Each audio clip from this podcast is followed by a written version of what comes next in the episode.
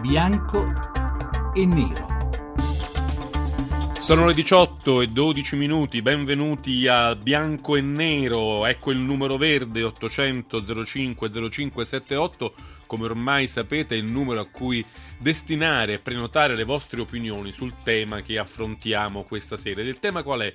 È un tema che divide molto in questi giorni, divide la Chiesa nel suo dibattito interno, ma anche i fedeli e anche i non credenti in qualche modo. E fa riferimento ad una questione molto importante che riguarda tante persone, tante famiglie. È possibile per un divorziato che si sia risposato con un rito civile eh, accedere ai sacramenti, accedere alla comunione? Comunione. Su questo tema, in vista del sinodo dedicato alla famiglia che si aprirà il prossimo 5 ottobre, cardinali e la Chiesa nel suo complesso ha punti di vista diversi. Eh, ci si interroga, il dibattito è molto aperto. All'interno di questo stesso sinodo parteciperanno eh, esponenti ecclesiali che hanno posizioni anche molto diverse tra di loro. C'è chi dice che la Chiesa deve aprirsi al nuovo, deve aprirsi al mondo, deve guardare alla realtà della vita della gente, eh, deve eh, ascoltare i problemi delle famiglie che cambiano tumultuosamente, sempre di più sono quelle eh, che vengono chiamate allargate, diverse,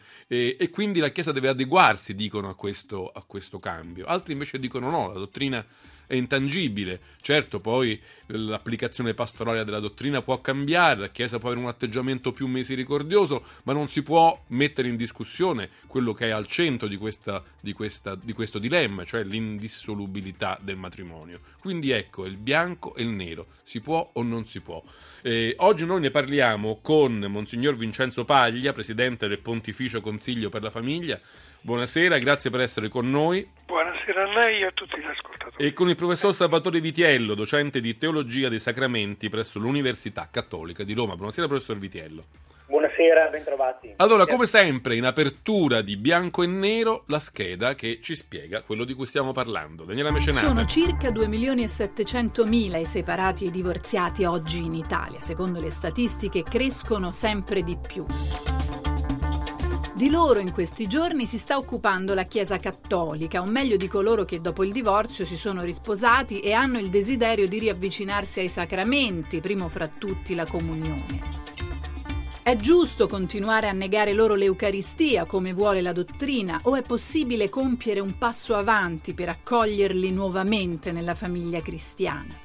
Un tema sollevato qualche mese fa dal cardinale Walter Kasper, considerato molto vicino a Papa Francesco e che ora agita le acque della Chiesa in vista del Sinodo della Famiglia che prenderà il via il 5 ottobre prossimo.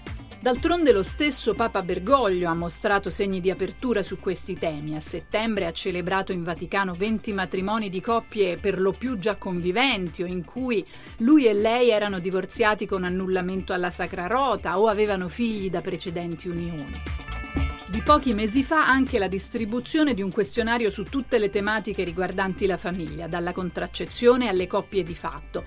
Ma una parte della Chiesa contesta le aperture di Papa Francesco e dice no alla comunione ai divorziati risposati. È di pochi giorni fa infatti un libro di cinque cardinali che ribadiscono la linea della dottrina tradizionale, ricordando come la comunione ai divorziati infrangerebbe una legge divina un dogma espressamente dettato da Cristo nel Nuovo Testamento.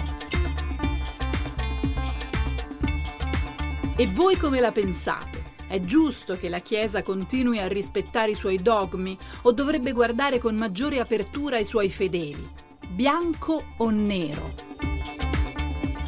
Sono le 18 e 16 minuti, questo è il tema di cui discutiamo oggi, vi ricordo il numero 800 05 05 78, seguite la discussione tra i nostri ospiti, prenotate la vostra telefonata perché alla fine saremo molto interessati, molto curiosi di conoscere la vostra opinione. Vorrei cominciare con, con Monsignor Paglia che come Presidente del Pontificio Consiglio per la Famiglia lavora anche all'organizzazione del Sinodo del 5 ottobre e poi quello del 2015 e vorrei chiedergli, vorrei chiedergli questo, il dibattito si... Eh, mostra molto aperto e anche diciamo, molto movimentato. Cinque cardinali che scrivono questo libro di cui molto si parla, permanere nella verità di Cristo, matrimonio e comunione nella Chiesa Cattolica, che viene letto come una risposta a quello che Casper aveva detto nel Concistoro dei Vescovi a febbraio. Tant'è che poi Casper eh, alla stampa qualche giorno fa dice è un fatto inedito che i collaboratori più stretti del Papa intervengano in questo modo. Insomma, il dibattito c'è tutto, Monsignor Paglia. Come va riordinato secondo lei? Eh, dunque, anzitutto va riordinato nell'impostazione generale, e cioè il Sinodo tratterà della famiglia eh, nei suoi aspetti molteplici. L'inchiesta, o meglio il questionario che è stato inviato qualche tempo fa, ha dato una fotografia della situazione che è stata fedelmente ripresa nel testo che è stato dato in mano a tutti e che sarà la base della discussione di, da parte dei partecipanti, di questi 191 partecipanti al Sinodo. Uno degli argomenti, non il più difficile per altro verso, o meglio il più problematico, è anche questo dei divorziati risposati. Eh, io credo che sia importante per gli ascoltatori capire una cosa, e cioè che Papa Francesco ha voluto porre al centro dell'attenzione di tutta la Chiesa la famiglia, perché la famiglia sta vivendo un momento particolarmente complesso, difficile. Per un verso sta in cima ai pensieri di tutti, per altro verso è spesso bastonata, poco aiutata, eh, poco sostenuta, eh, pensiamo alle politiche e poi ci sono problemi enormi il problema del lavoro, il problema della disoccupazione, il problema della, eh, intergenera- del rapporto tra le generazioni, il problema della decrescita dei matrimoni, della crescita delle persone che vogliono stare da sole, eccetera. Insomma, tutti questi sono problemi enormi che vanno considerati e che eh, pongono certamente una grande sfida, anzi, per parte mia mi augurerei che ci fosse altrettanto coraggio in tutte le istituzioni, cioè per esempio che i governi, che le istituzioni pubbliche, che l'economia mettesse al centro la politica familiare, perché di questo stiamo parlando. Veniamo ora al problema del... Cioè lei dice, vediamo se le istituzioni laiche sono capaci di dare lo stesso rilievo, la stessa attenzione alla famiglia di quanto fa la Chiesa anche nel suo dividersi in qualche caso. Esatto, io credo che questo sia davvero importante, perché altrimenti rischiamo nella società italiana di crearci un futuro un po' difficile. Per esempio, se le famiglie fanno un solo figlio, vuol dire che dopodomani l'Italia è dimezzata.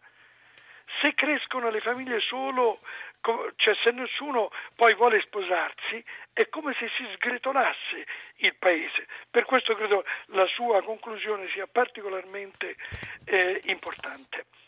Ah, veniamo al nostro tema. Dunque, il tema dei divorziati e risposati. Anzitutto io non parlerei di una categoria.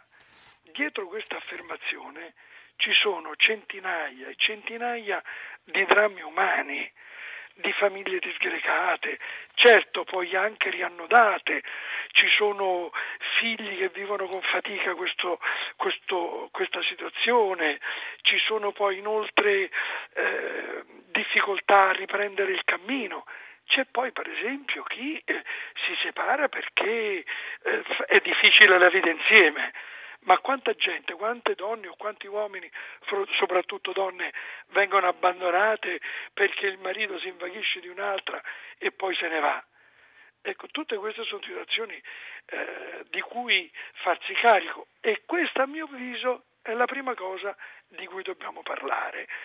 E, ma eh, spero che durante la trasmissione ne parleremo. Certo, io volevo intanto sentire il parere di Salvatore Vitiello, soprattutto riferimento eh, alle tesi sollevate da cinque cardinali, cioè, tra l'altro cinque cardinali importanti, cioè loro c'è anche Gerhard Müller che è prefetto della Congregazione per la Dottrina della Fede e loro, almeno a quanto dice un articolo del Foglio di qualche giorno fa, demoliscono le tesi di Casper sulla misericordia, dicono la misericordia non va chiamata in causa in questo caso, va chiamato in causa il fatto che i sacramenti sono quelli, non si possono cambiare. Lei cosa ne pensa, Don Vitiello?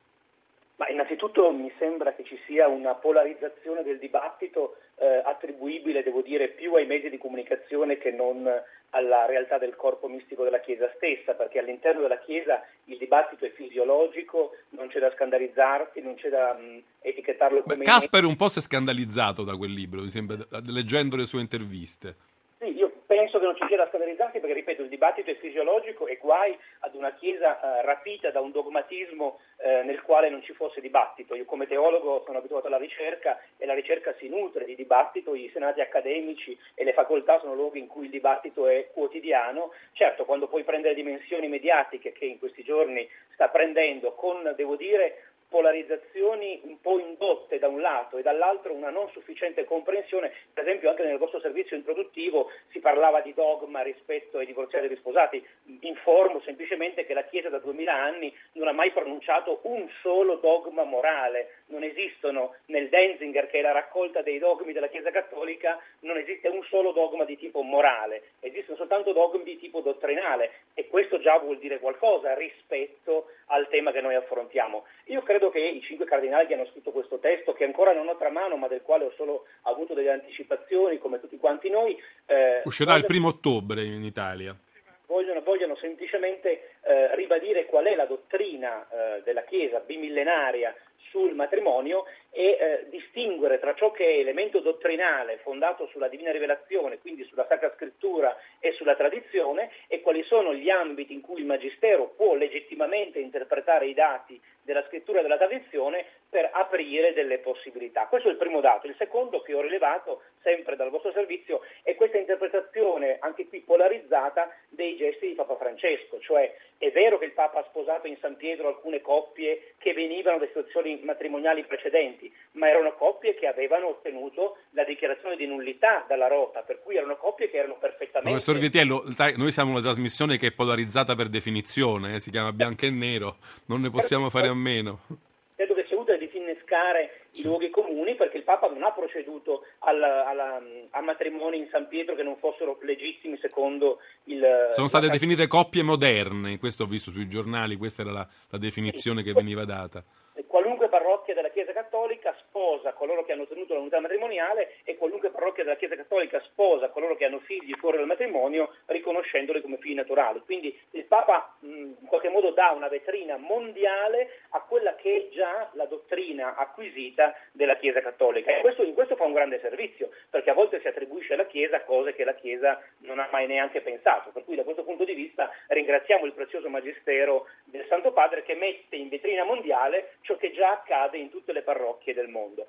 Altra cosa invece, e qui nasce sicuramente eh, la questione, tra l'altro condivido tantissimo quello che Sua Eccellenza Paglia ha appena detto, cioè abbiamo il coraggio come società civile di mettere al centro la famiglia, perché come diceva Chesterton, la famiglia è la cellula di resistenza ad ogni forma di oppressione. Se noi a livello sociale perdiamo la centralità della famiglia, rischiamo di perdere un valore fondamentale che è quello della libertà perché veramente la famiglia è il luogo di custodia delle libertà fondamentali della persona, libertà educativa, libertà alla vita, tutte le libertà che conosciamo sono custodite e promosse dal nucleo familiare. Ciò detto, e ringrazio Sua Eccellenza per avercelo così mh, intelligentemente comunicato e sottolineato, il, la questione di fondo è esistono dei riferimenti chiari, sia scritturistici, ripeto, penso soltanto al, al Vangelo di Marco, laddove si dice con grande chiarezza Marco 10, eh, capitolo, ehm, versetti 2-12, dove si dice con chiarezza chi eh, ripudia la propria moglie e commette adulterio, chi sposa una ripudiata eh, commette adulterio, che sono stati interpretati in maniera univoca dalla Chiesa con grande chiarezza fin dai primi secoli, cioè le, la necessità di preservare eh, l'unicità e l'indissolubilità del matrimonio e di fronte a questi dati, ripeto, scritturistici e tradizionali, non è possibile tecnicamente cambiare la dottrina. Possibile è invece, e questo credo che il Sinodo lo farà con l'intelligenza tipica di chi è guidato non solo dalla ragione ma anche dallo Spirito Santo, è possibile trovare soluzioni, piste pastoralmente alternative che questo sì non facciano assolutamente sentire questi fratelli e queste sorelle fuori dalla Chiesa, perché sia chiaro, non sono le persone divorziate, risposate, eccetera, per il fatto di non poter accedere ai sacramenti scomunicate, non sono fuori dalla Chiesa, sono in comunione con la Chiesa, quindi in piena comunione anche sempre dottrinale e di prassi, non possono accedere ai sacramenti della riconciliazione e dell'Eucarestia